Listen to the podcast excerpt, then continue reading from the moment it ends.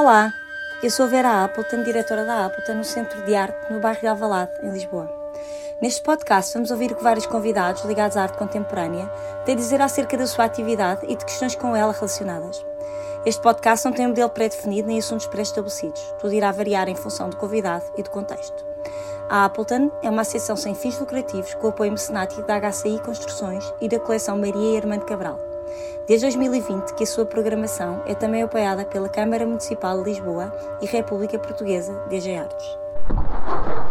Rui Calçada Bastos, Lisboa, 1971. Estudou pintura na Escola de Belas Artes do Porto e de Lisboa, assim como artes visuais no Centro de Arte e Comunicação Visual Arco, em Lisboa.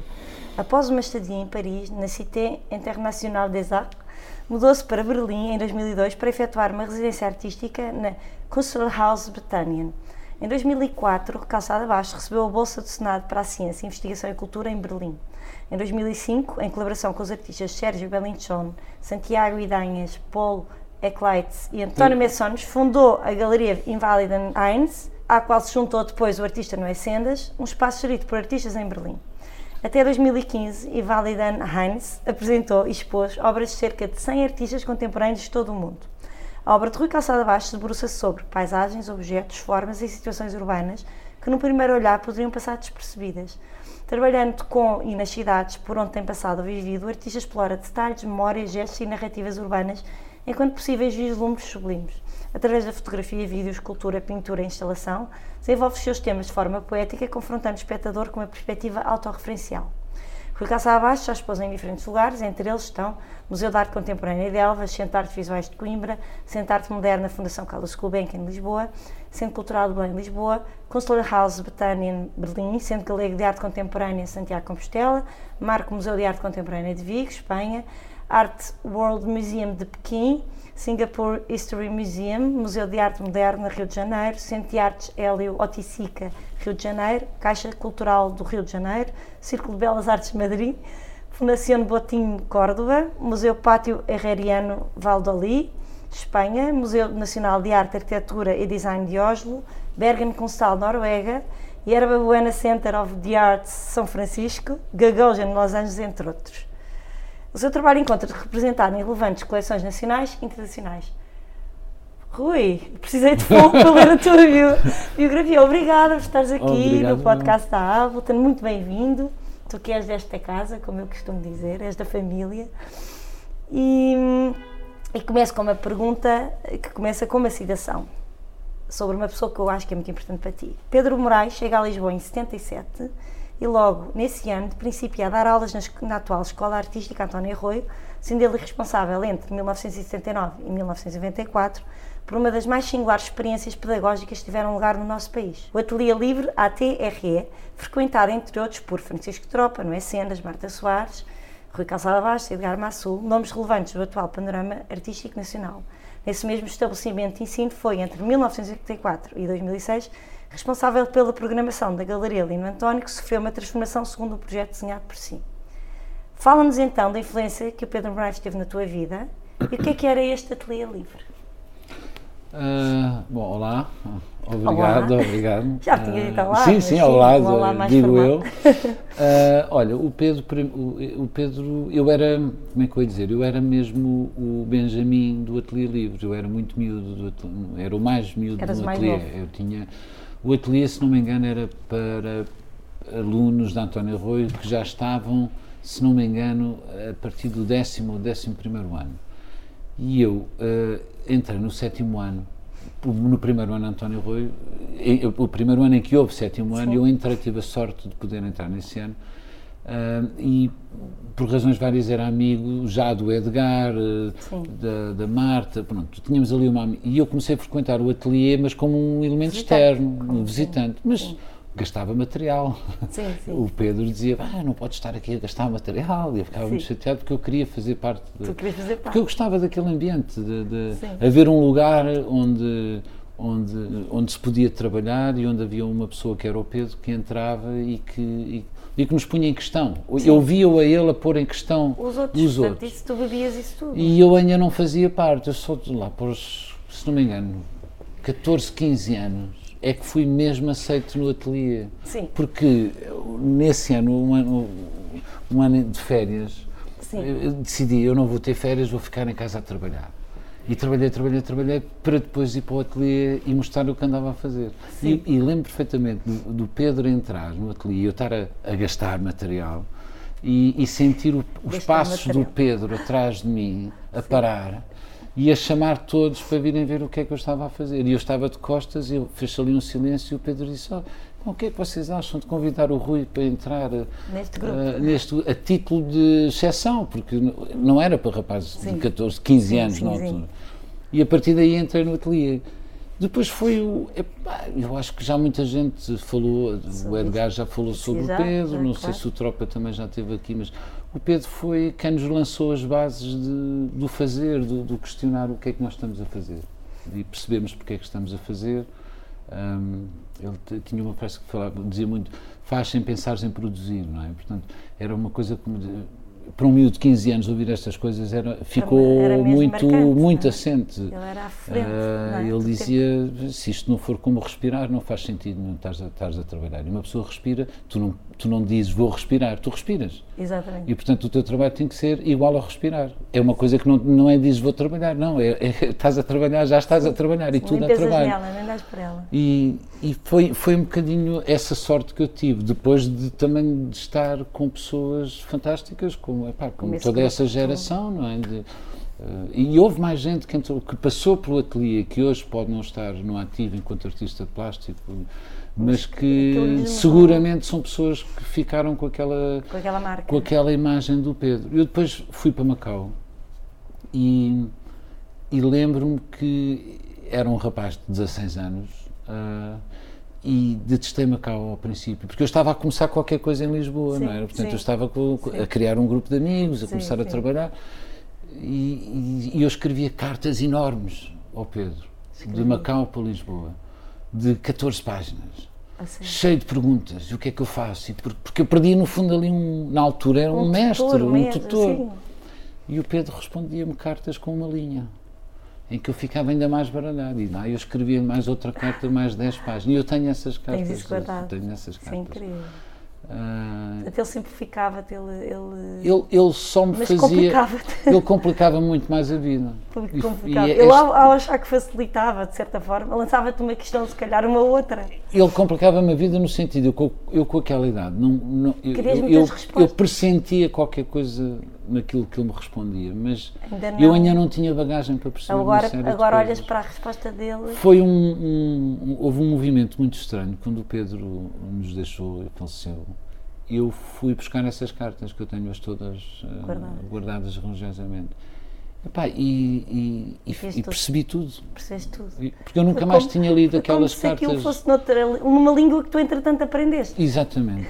eu, eu, eu, nunca mais tinha pegado nas cartas, eu tenho-as guardadas nos meus, nos meus fecheiros e tive essa necessidade, quase como pronto, de revisitar o Pedro naquelas cartas. E, e tudo aquilo que ele dizia fazia todo o sentido, assim, uma coisa... Isso é incrível. E eu pensar, como é que eu com 15 anos não... Não, não percebia. Não, não, Era bom que os adolescentes ouvissem este podcast, não é? Porque eles têm a mania que sabem tudo. um bocadinho. Mas eu pressentia que havia ali uma direção qualquer. E depois nunca perdi o contacto. Eu vinha de Macau de férias, ia sempre ao ateliê, uh, continuei. Era um, era um ateliê à distância, não é? Um uhum. ateliê livre uhum. era um ateliê à distância, mas... Portanto, no fundo foi o Pedro quem lançou um bocadinho esta sim, esse bichinho, não é? esta forma de fazer sem sim, estar sem estar muito preocupado se isto vai atingir isto se é vai é cumprir é, é ir, é fazendo. fazendo. Olha, eu gostava que nos falasses depois de um outro assunto, também já falámos aqui com o Edgar, obviamente, hum. tu sabes qual é, não é? Do Boqueirão da Praia da Galé, 5, hum. que eu gosto assim. Funcionava como uma extensão da Galeria Monumental e que reunia este grupo de artistas originários do Ateliê Livre, uhum da Escola António Arroio, dirigido pelo Pedro Moraes. O grupo informal era constituído por ti, pelo José Drummond, Francisco Tropa, Edgar Massul, Manuel Sampaio, Marta Soares, Terry Simões, André Maranha, hum. Pedro Topa, não é que era assim? Sim. Aí era ele eu, o Benjamin. Sim. Eu acho que o, o, núcleo duro era mesmo, o, acho eu, porque Sim, eu, assim, eu estava em Macau, eu estava em Macau e depois eu quando cheguei... Mas vinha, no meio onde sempre, quando referem sim, o Boqueirão. Sim, expus lá duas vezes, faço parte do, dos Acham catálogos, que, mas eu acho que eh, quem, a quem a, a Luísa Sampaio lançou o convite, eu sim. nem estava cá, eu estava, acho que eu, eu, estava na altura no Porto, nas Belas sim. Artes, um, foi antes eu, eu apareci à parte, ou seja, quem programava ali, ou quem, quem geria um bocadinho o espaço era o Francisco, o Edgar, Francisco, o Zé. Drummond e o André Maranhã. Uhum. E eu fiz uma proposta inicialmente e Mas, fiz. mas põe-te mesmo no grupo. Sim, sim, porque eu era- fazia, lá está, eu, eu continuava a fazer, continuei, continuei a fazer parte do ateliê, continuei a fazer um bocadinho, a andar ali a, Mas que memórias guardas desse período e dessas relações da- e dessa dinâmica de grupo? Porque é o que tu dizes, por alguma razão na história, não é? Estás incluído neste grupo. Sim, Eh, portanto, era uma dinâmica de grupo. Que dinâmica era o esta? Boqueirão, eu, eu para mim, eu não sei se foi o primeiro Artist Run Space em Lisboa, mas é que estamos a falar 94, antes até de 94. Sim. Portanto, eu, eu fiz a minha segunda exposição no, no Boqueirão em 94 e não havia nada. E nós, felizes e contentes da vida, com o espaço todo destruído, sem eletricidade, porque nós tínhamos que ir buscar eletricidade ao vizinho. Sim. Não, essa história é super Epá, engraçada. os a leitaria, convites, não era? exatamente, os convites tinham, eram, eram fotocópias em papel reciclado que tínhamos que dobrar e enviar por correio, porque não havia, não havia Instagram, não havia Uhum. Sim, Facebook, claro não que havia então. nada. E as pessoas vinham, as pessoas interessadas vinham e, e- e criou-se ali uma, uma regularidade de propostas epá, super interessantes que eu acho que ainda hoje, formos Fazem olhar para elas sentido. hoje, envelheceram bem. As peças que foram ali apresentadas parece-me que envelheceram bem. E então era um, era um local de, de questão que era sempre aquele espaço. Era uma coisa pensada sempre para o espaço. Sim, sim, sim. Ah, não era nós virmos com a nossa coisinha num espaço, não. não, era. O Era espaço é que, pensado. é que ditava um bocadinho a, E é isso que é interessante, não é? Quando tu olhas para o património de exposições, Sim, Eh, sim, como, é, como é que que- o espaço vai albergando e vai se transformando. Eu fiz a minha em 94, exatamente porque eu tinha vindo do Tibete. Eu tinha feito uma grande viagem no Tibete, em que eu fiz um trekking. Sim, de- que eu aliás ia-te falar a seguir sobre uma Pois. exposição relacionada com isso. Mas esta foi a primeira vez, porque eu, vi- eu tinha, exatamente, até foi antes das Belas Artes do Porto, em 92 ou 93. Sim. Ah, eu tinha chegado do Tibete e, e a ideia, tinha estado numa grande viagem e pensei em Portugal como um momento de pausa, uma coisa Sim, de pausa, quase sim. metafórico. E propus fazer uma peça em que era eu a dormir no ateliê, no ateliê, no, no. Sim. No saco-cama de viagem, onde é, eu a viajava no Tibete, só que tinha dois monitores de vídeo, um à cabeça e outro nos pés. E o monitor dos pés tinha uma imagem da minha cabeça e o monitor da cabeça tinha uma imagem da minha planta dos pés. É como se fizesse um circuito fechado. sim, sim. E dormia 5 horas por dia. E o Edgar era o porteiro, não, para ver se. Porque nós estávamos no meio de Santa Apolónia, uma zona que na altura não era propriamente aconselhável, quer dizer, havia Sim, ali. não assim. Havia ali o pessoal do bairro, o pessoal do fado. Então o Edgar era E o Edgar era o porteiro que era o que o. protegia, tipo o marinheiro que está. Sim, tipo, se aparecesse assim alguém mais duvidoso, o Edgar impunha ali um bocado o respeito, Respeito e tal. Não e, se venham aqui meter com o meu Exatamente. E eu está a dormir, dormir. e eu estava a dormir durante, Sim. durante cinco, cinco, acho que foram, era 5 horas por dia durante uma semana. Olha, desde cedo reconhecem então o teu trabalho, o encontro com a natureza, com a vida, onde a ausência e a passagem do tempo estão implícitas. Concordas? E, e refiro aqui como exemplo a tua última exposição na Galeria Bruno Múrias, I Can't See You, But I Know You're Here, em 2020, e para recuar um bocadinho, na mesma galeria, Paisagem, para Desaparecidos, não é? Sim, Que parte dessa viagem Tibete. sim. Concordas com isto? Achas que. A parte da natureza eu não sei. Eh, Eu Não? acho que eu acho que há sempre um ah, há alguns elementos autorreferenciais. Eu não, não- não sei se são autobiográficos, mas talvez sejam autorreferenciais. Parece mais aberto, mais interessante. Ah, E eu, eu fui buscar as fotografias do Tibete que, te que tu te referes, da, Uhum. Na- da paisagem para desaparecidos, porque olhei, foi muito, foi muito estranho esse movimento de ir aos negativos, aquilo são 35 minutos da viagem no Tibete, e na altura pareceu-me fazer sentido incluir aquilo ne- neste projeto que eu estava a falar. Eu, eu, sim, a paisagem aqui é uma paisagem é uma paisagem metafórica, não é obrigatoriamente pela natureza. Sim, sim. Pois, se calhar Ah, a palavra certa era paisagem e vida, talvez, não? Talvez, paisagem e vida, sim. Sim. é- essa- essas fotografias aparecem como um, um- quase que um, um fio condutor, mas é uma coisa que agarra a exposição toda. ah, no sentido de criar um ambiente daquilo que eu, eu estou a falar de essa exposição tem uma, uma, instalação no chão com uma série de molduras sem, desprovidas de tudo. Eu desdobrei, desdobrei as é molduras tirei os, os, os, os, marcos os, como é que se chama? As molduras, molduras tirei-lhe os vidros e tirei-lhe aquelas bases. Um, e quase que estou a falar de um retrato exatamente estou a falar um bocado de uma ausência claro, de uma ausência de e, e a montanha tem um bocadinho essa quem que viaja, é um enquadramento. Quem viaja falta... numa montanha, quem se sente uh, e quem atravessa o Tibete ou, ou, qualquer uma outra montanha desta escala, sente-se quase que inexistente. É um, há ali um lado. Por causa de, da escala? É a tua escala, tu desapareces. Sim. E esse movimento de desaparecer dos, das molduras, para mim, fez sentido juntar a essa coisa do desaparecimento teu na montanha. Okay. E por isso é que é uma paisagem os desaparecidos. Sim, sim. Porque, Exato. no fundo, eu acho que é, é um bocadinho de falar desta coisa do, do não protagonismo, não queremos Sim. nada, Sim. não estamos cá, os outros também já partiram. E, que somos e, insignificantes. E somos um bocadinho nada, isto são só Sim. pequenas coisas que, que nós fazemos. Não, não sei se me estou a explicar muito bem, mas. Por outro lado, eu acho que és um artista, por outro lado, profundamente ligado à espacialidade da cidade, não é? Uma coisa que, que é óbvia. Há então uma obra tua pela qual eu tenho assim, um particular carinho, que eu acho que sabes qual é já que relaciona os temas da natureza, neste caso, e do tempo, no enquadramento urbano. Que, e falo de Between Green and Red, ah, 2013, sim. que é uma série fotográfica, já agora descrevo para as pessoas.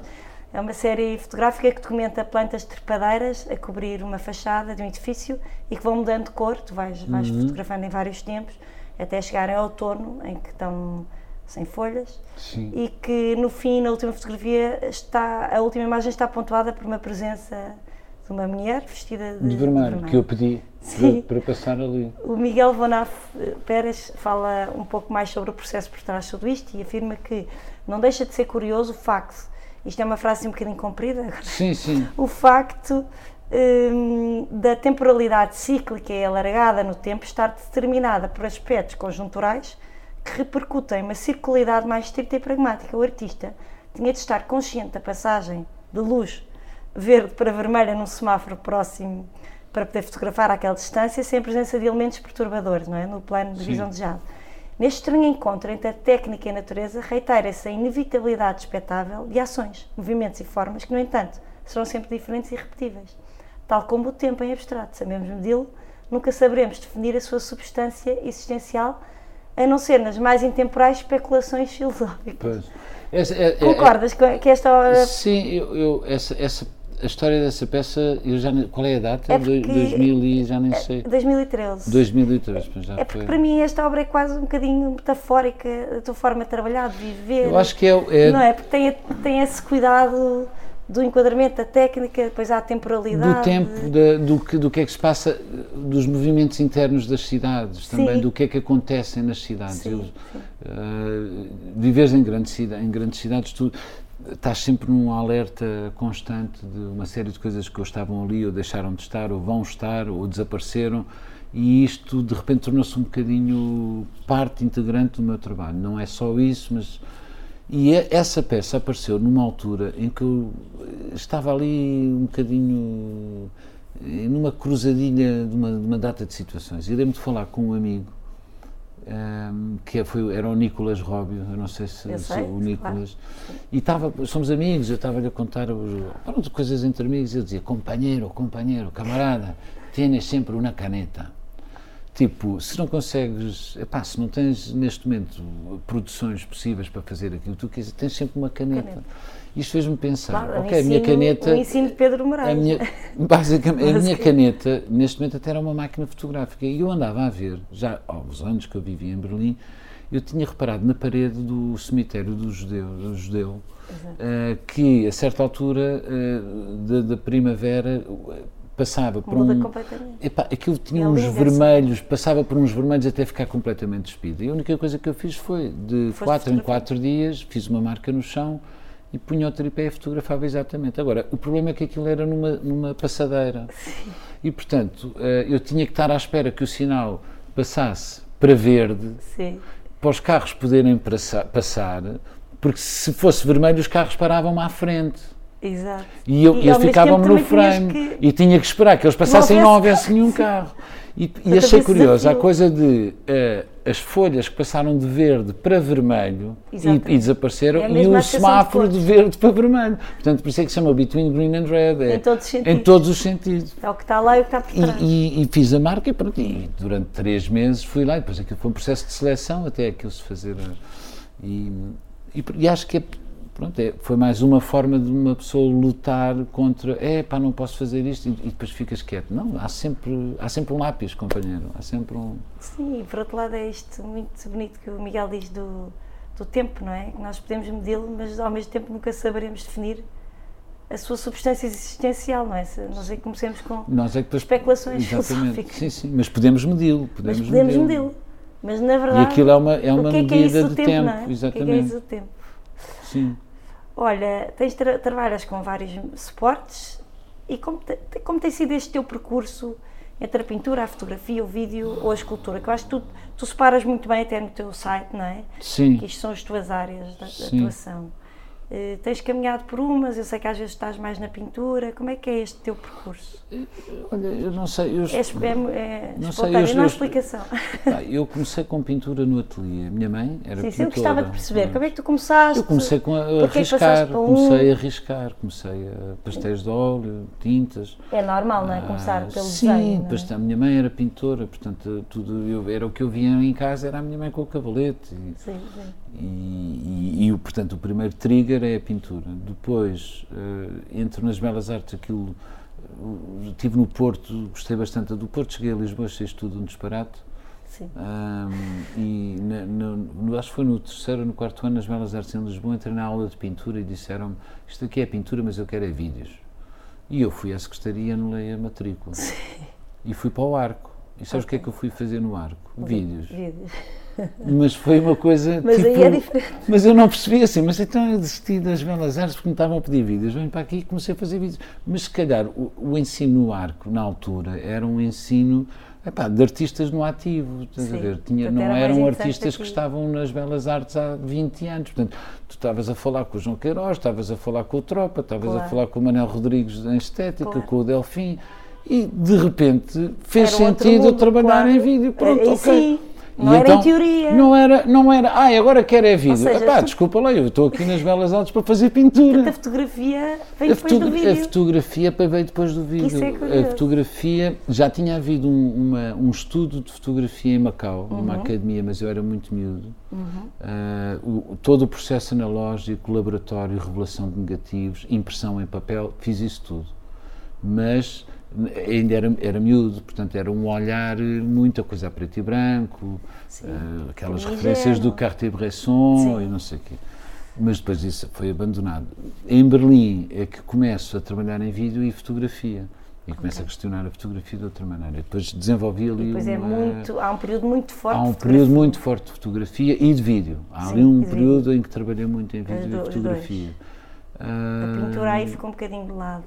A pintura, a pintura desapareceu, desapareceu. a pintura desapareceu durante muitos, durante muitos, muitos, muitos, muitos anos. E agora voltou.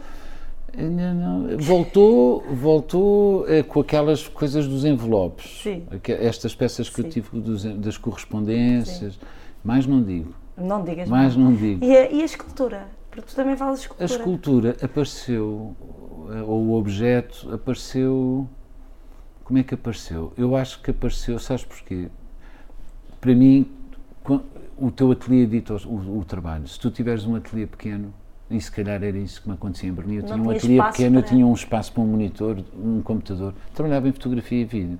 A partir do momento que tens um, um ateliê grande, eu tenho um, uma, uma coisa de colecionador, de encontrar coisas na rua e estar a levar para casa, e, e de repente tenho um ateliê em Lisboa, onde grande, onde eu posso trazer tralha para casa, e de repente a tralha começa a juntar-se a outra tralha e a fazerem sentidos. E eu acho Sim. que é daí que apareceu um bocadinho o meu fazer da escultura. Sim. Uh, agora eu acho que já está tudo, entretanto, um bocado interligado. Está, a fotografia da escultura, a escultura com, com o vídeo, com a fotografia.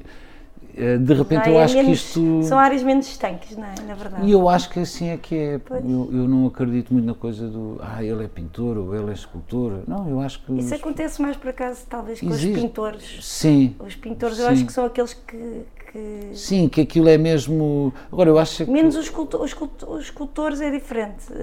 Os escultores. Podem ser, às vezes, olha, por exemplo sei lá, uma Luísa Cunha, que às vezes diz que uma peça de som pode ser uma escultura. Absolutamente. É? O que eu, eu acho, acho, que, é que o pintor é mais. Acaba eu acho é que os artistas acabam por se socorrer daquele mídia que lhes interessa para aquele tipo de claro, coisa que eles claro. querem dizer naquilo. Claro. Se, se eu quiser fazer uma performance, faço uma performance porque é só performance. Uh, não, não, não, gosto de dizer. Ah, aliás, quando me perguntam então, o que é que tu fazes, I'm a visual artist, é tipo isso, abra, claro, artista, abraça exato. tudo. Acho artista visual, artista sim, plástico. Artista sim. plástico, sim.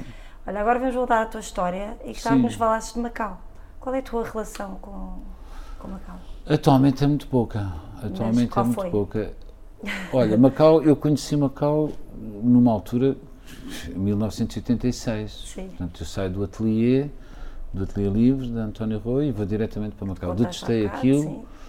E disse Porque logo, a tua mãe vivia lá. A minha mãe foi contratada para dar aulas já à comunidade luso-chinesa okay. de História da Arte, e pintura. É que... E eu era o mais miúdo, os meus outros irmãos não quiseram ir. E tu foste? E eu disse, para Macau, vamos para Macau. Ficaram as pessoas associam-te a Macau. O Ricardo Savas viveu em Macau. Porque foram 10 anos. E ainda fizeste lá as exposições. Fiz, e... Não, eu fiz a minha primeira exposição em Macau. Foi a tua primeira individual. A minha primeira individual. Sim. Uh, eu nunca falo disso, porque não, não conta para o campeonato, quer dizer, é uma conta, coisa. Era, era é... miúdo, era sim. miúdo. Pronto, cheguei. E aliás chamavam-me Rui Pintor, mas aquilo havia tipo, sei lá, 5 mil portugueses, ou, não sei, 10 mil portugueses, não, era uma coisa e tu olhas para trás e achas que, que foi importante? Foi super importante. Pronto. Foi super. Imagina tu, um miúdo que sai de, de, Lisboa dos anos 1985, a linha de metro era uma linha que bifurcava. Pontos, a linha verde. A linha verde. tu chegas, epá, e tens Macau e Hong Kong e tudo o resto à tua volta. Epá, a tua cabeça, então com aquela idade tu ficas tipo. Fascina. Epá, disparas. Tipo, a, a possibilidade de viajar, diz ao Japão, diz à Índia, diz, Uh, isto foi absolutamente crucial na minha formação da, da, daquela idade. E, aliás, é uma coisa que, falando hoje com pessoas que viveram comigo nessa altura em Macau, parece que temos um código. Sim. As pessoas que viveram lá naquela altura, Sim. parece que temos uma uma conversa especial que ninguém conhece, sabe? Sim, sim, sim, sim. Porque aquilo foi, porque aquilo é tudo, de repente estás na China, aquilo, ok, era, era, era português, o governo era português, mas Quer dizer, só os portugueses é que falavam português, os chineses contavam-se pelos dedos.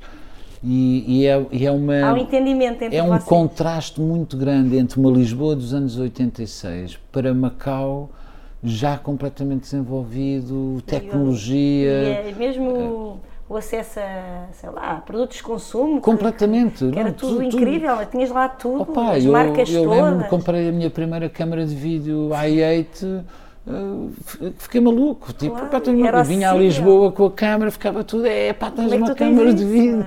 É? Porque cá era difícil, não é? Portanto, sim, eu aí tive. E depois, mesmo uh, geograficamente, estás naquele é lado do mundo, é? é? fantástico. A localização é, fantástico. é E eu sempre canalizei um bocado, todas as alturas em que tinha algum dinheiro, era para viajar. Sim. Uh, eu queria falar sobre isso. Não, não, não me liguei muito aos bens materiais, era mais eu guardava dinheiro, agora quero ir a Tóquio, agora guardava dinheiro, agora vou para o Tibete, agora vou para a Índia, agora vou para a China. E isso. E já viste, vais sempre ali, estás muito ligado a era o, era o Interrail da altura da que o pessoal fazia na Europa, eu fiz na, na Ásia. Que é super e é fantástico porque até hoje aquilo está muito presente. Tu, tu viajaste muito, não é? Fizeste essas viagens todas, mas mais do que isso, mais tarde eh, recebeste várias bolsas para residências, projetos. Sim. nomeadamente em Paris, a Betânia em Berlim, importantíssima, Botino hum. não é? em Madrid, sim, julgo eu, Vila Aurora Santander. em LA, desculpa, Santander, Vila Aurora em LA, sim. a Residência Paulo Reis na Telha em São Paulo. Sim. Eu acho que entre outros, não é? Acho que sim, mais. Sim. Isto transformou-te numa espécie de nómada e agora lembro a tua obra Love Map, 2016, que é a Aflição do Mato, por alguma razão a puseste lá. Sim, sim.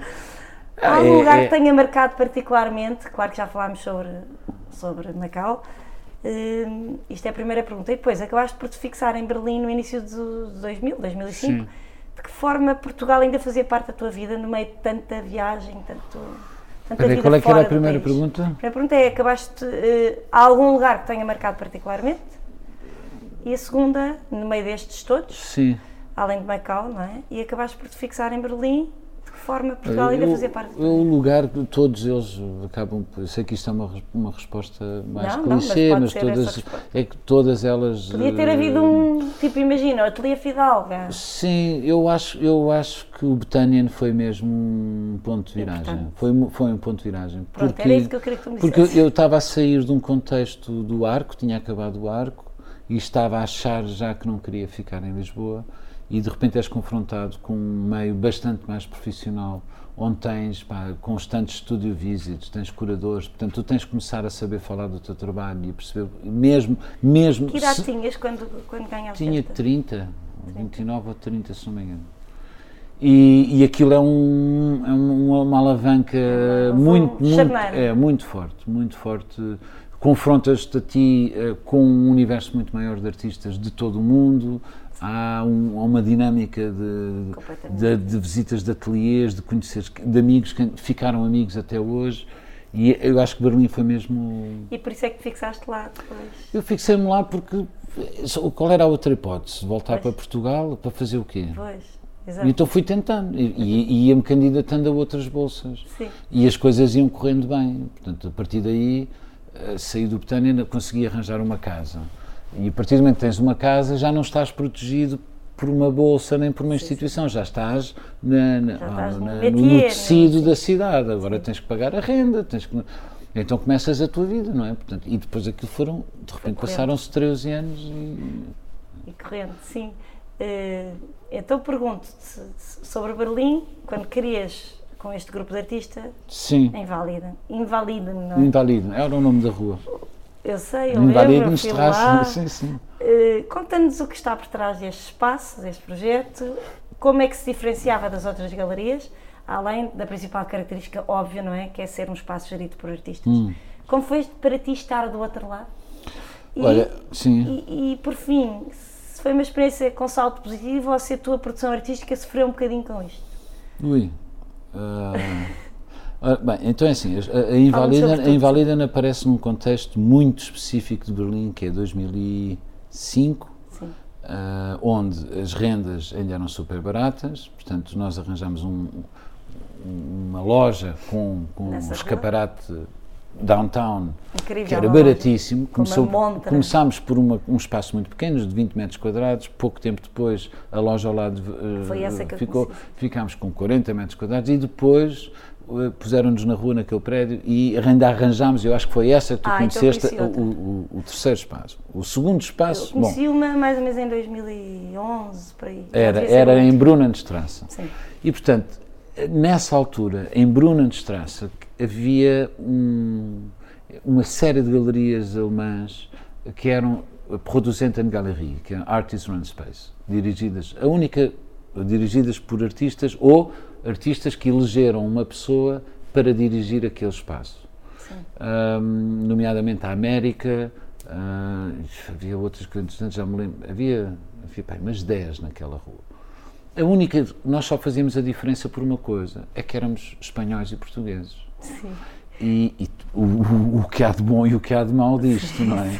O que havia Eram de bom, latinos. o que havia de bom é que aquilo era sempre uma coisa muito em festa, não é? Sim. Ah, e, e éramos inicialmente, portanto, tu falaste, era o Sérgio Belinchon, o António Messones, pintor, o Santiago Vinanhas, pintor, o Paulo Icates, e havia um outro que era o Franco Calero, um tipo cheio de talento, mas que passado um ano disse, epá, eu não, não quero Não ser artista, eu não quero ser artista, não Ah. quero nada disto, eu vou-me embora, continuamos amigos. Pronto. E eu aí propus aos, aos restantes que o Entrar no Noé, que o sim. Noé, porque eu disse, epá, a Península Ibérica tem Portugal e Espanha, isto aqui não está proporcional, estão aqui cinco espanhóis e um português, tem que haver aqui mais um português.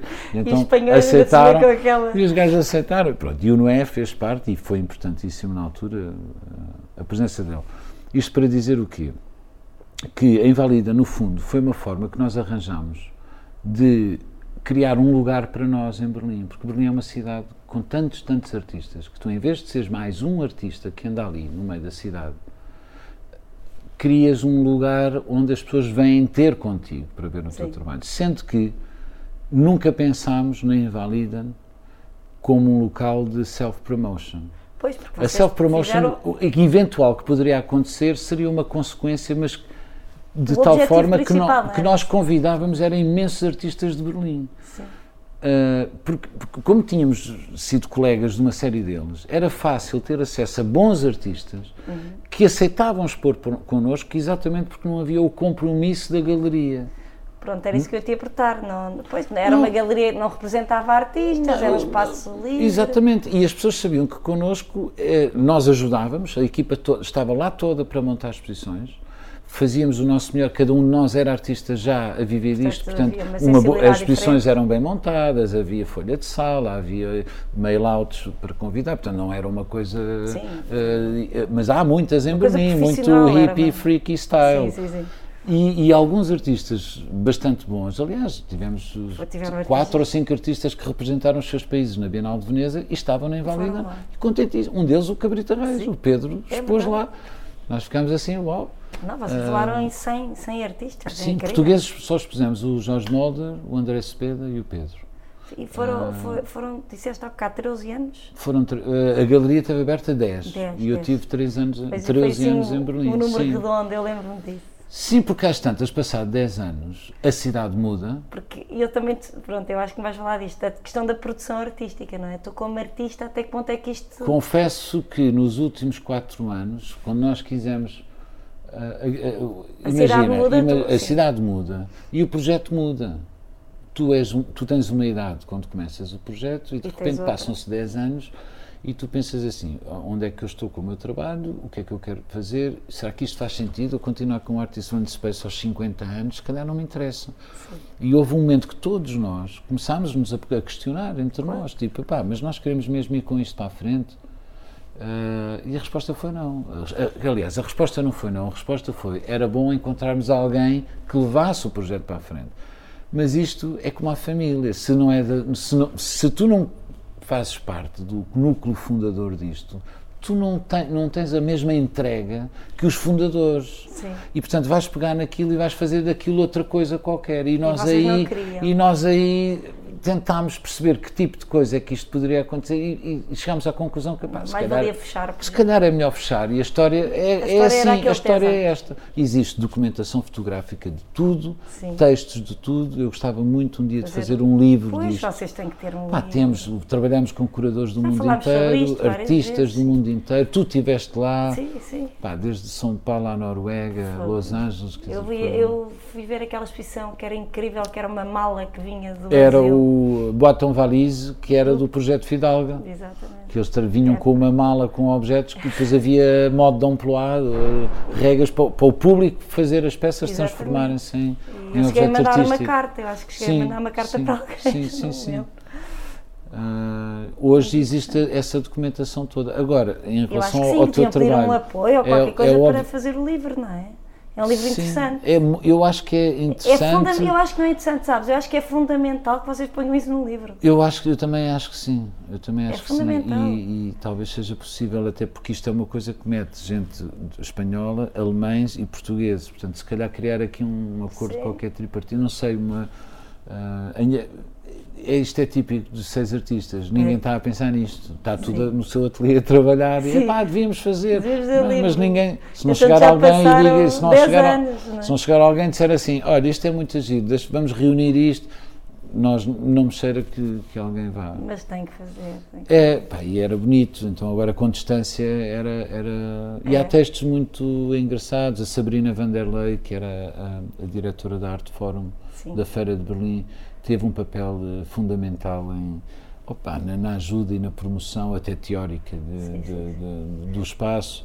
Nós fomos muito bem aceitos na, na, cidade porque era uma cidade que, que havia espaço para este tipo de coisas. Havia um género de uma bolha de resistência sim. à coisa mais comercial, mais do business, mais das galerias. Exatamente. Não, e foi no tempo certo, é o que tu dizes. Estavas a dizer que depois a cidade foi mudando, que isso também vos, eu acho que isso também vos...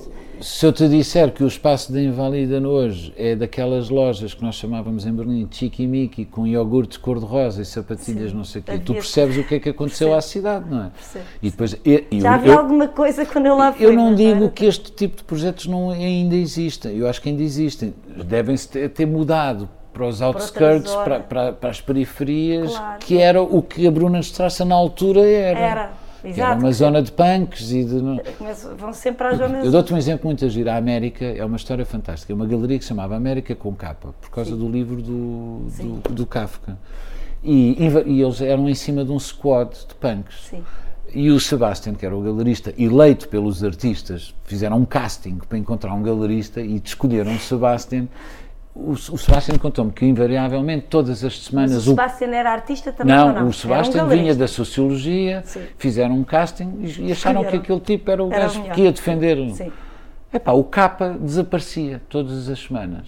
Roubava e aparecia uma Polaroid do capa em Munique e depois eles voltavam por lá um outro capa e os, alguém roubava o capa e aparecia outra vez a capa em Hamburgo.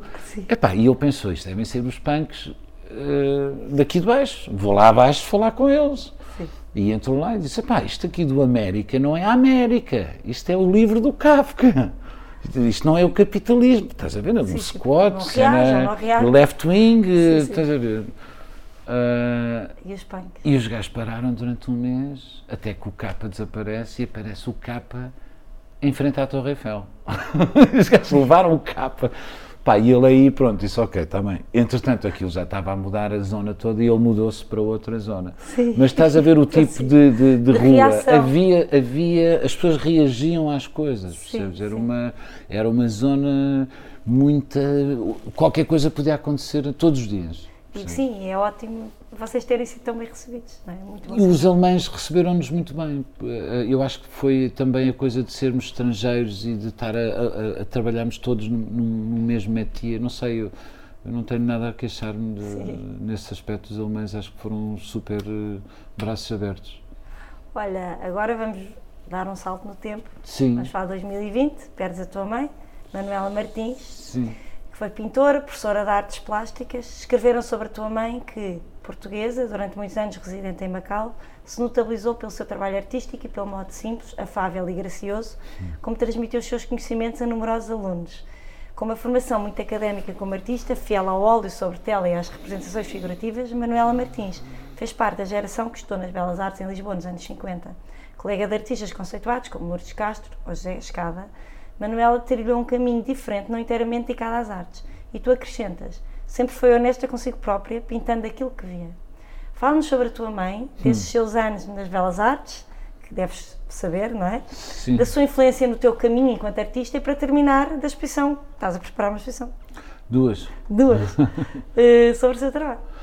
Ah, não, sobre a minha mãe, estou, sim, estou sim. a pensar uma exposição eh, sim. sobre mim. Eu nunca vi a frase. Ah, ok. Sobre a minha mãe eh, ainda vai demorar, mas, mas existe Essa, essa.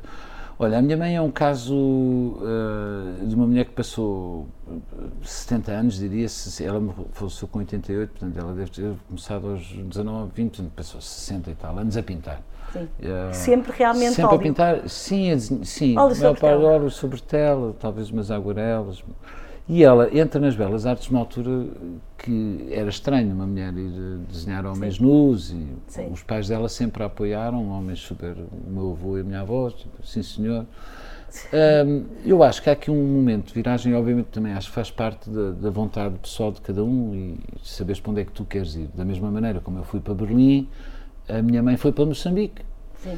Ou a Lourdes Castro foi para Paris Sim. e foi exposta a um tipo de coisa que a minha mãe em Moçambique não foi. Não digo que a minha mãe se tivesse ido para Paris, não é por aí, sim, mas sim, é em Moçambique. Isso condicionou o percurso dela. Ah, ela dizia-me que a retreta em Moçambique era um buraco na terra. Sim. Portanto, ela foi viver com o homem que amava e foi, pronto, foi uma decisão. Sim. E tenho um espólio de, de, de, pintura sobre a África fantástico. Sim. Para todos os efeitos, é uma mulher que em 1967 está a pintar negros Sim. e negras. Sim. Que agora que é uma, é uma coisa que se fala imenso. Sim. Eu, no outro dia, dei por mim a olhar, e, pá, mas uma negra, outro negro, uma dança de negros. E, e numa coisa muito humanista, num, num tipo de pintura com muita qualidade, de retrato, de. Sim. Um, então. Sim. um, portanto, ela, ela tem esta coisa das belas artes e, e é ela quem me, quem me começa a, a estimular. A estimular. Uh, e percebe que dos, dos, filhos eu serei o, o somos único. quatro, serei o único que tem a mesma drive sim, sim, de sim. Pá, que, como é que isto se faz, como é que isto se faz. E eu lembro perfeitamente de chegarmos a Macau e no, no, no, logo no primeiro mês que ficámos num hotel à espera de casa uh, e a minha questão era, oh, mãe, mas isto para ser artista nós temos que saber desenhar o corpo humano. Isto era o que eu, eu tinha na cabeça que nós temos que saber. E tanto eu chateei que ela despiu-se toda no hotel Sim. e diz: Agora tens 3 minutos para fazer um desenho e eu vou mudar de posição. E eu fiquei assim: de repente tens a tua mãe a fazer umas posições e tu dizes: oh, Vou aproveitar a oportunidade e começas. Sim, com 15 anos. Portanto, já estás a ver a, a, a, o tipo de pessoa. Era... E depois, invariavelmente, ela foi. As pessoas de quem ela foi professora, todas elas ainda Ficaram hoje me, me, eu aliás costumava dizer, pá, os meus amigos antes de me perguntarem como é que eu estou, perguntam-me todos como é que está a tua mãe. Sim. Todos. Sim. Olha, o Edgar, tanta gente que foi aluno, foram alunos dela, percebes? E ela tinha uma. Eu costumo dizer que ela não dava aulas, ela falava assim sobre a vida. Sim. Ela dava aulas de história de arte, mas aquilo não eram bem aulas de história de arte, ela contava histórias.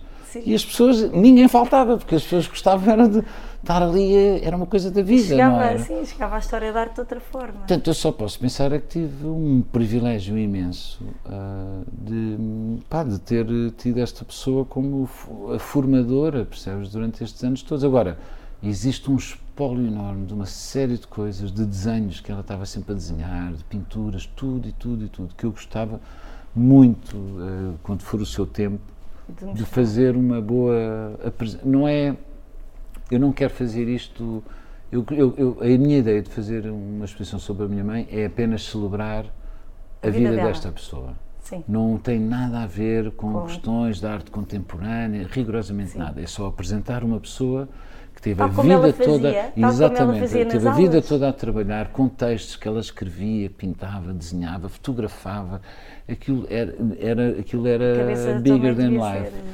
Era muito, incrível. era muito receptiva, era muito curiosa, era uma pessoa muito curiosa, muito curiosa, sempre a perguntar como é que fizeste, olha aquilo. Portanto, Portanto, é quase uma homenagem, não é que tu queres fazer? É, é, é uma homenagem, exatamente. Hum, olha, não sei. para acabar, és um artista com percurso muito forte em espaços institucionais, museológicos mesmo, hum. o que obviamente fortaleceu uh, enquanto artista.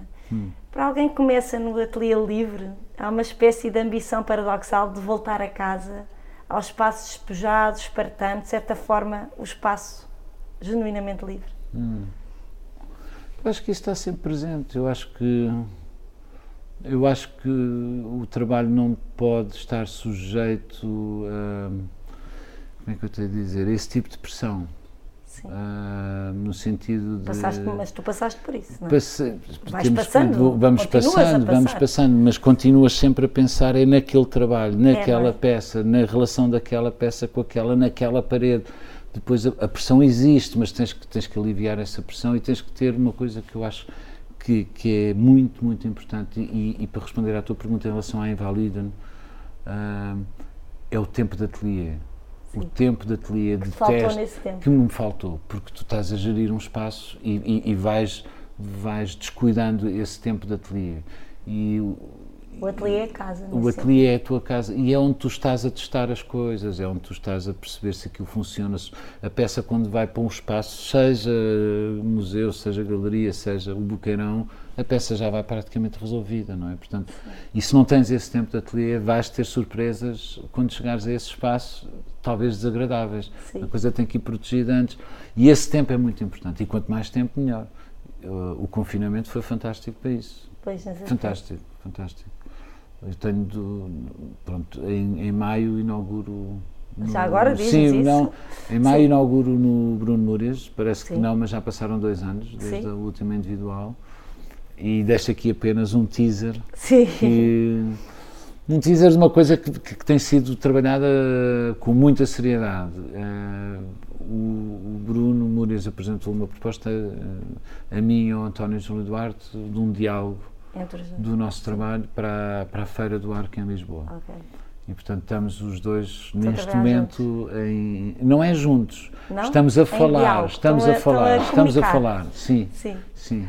E estamos a tentar perceber, mas já há dois ou três meses, é, como é que. É, é, é, é, muito fazível, é muito. Existe esse sim. diálogo, agora temos só que. Uh, equalizar as Sim. vozes, no fundo, Sim. é só isso, percebes? Sim.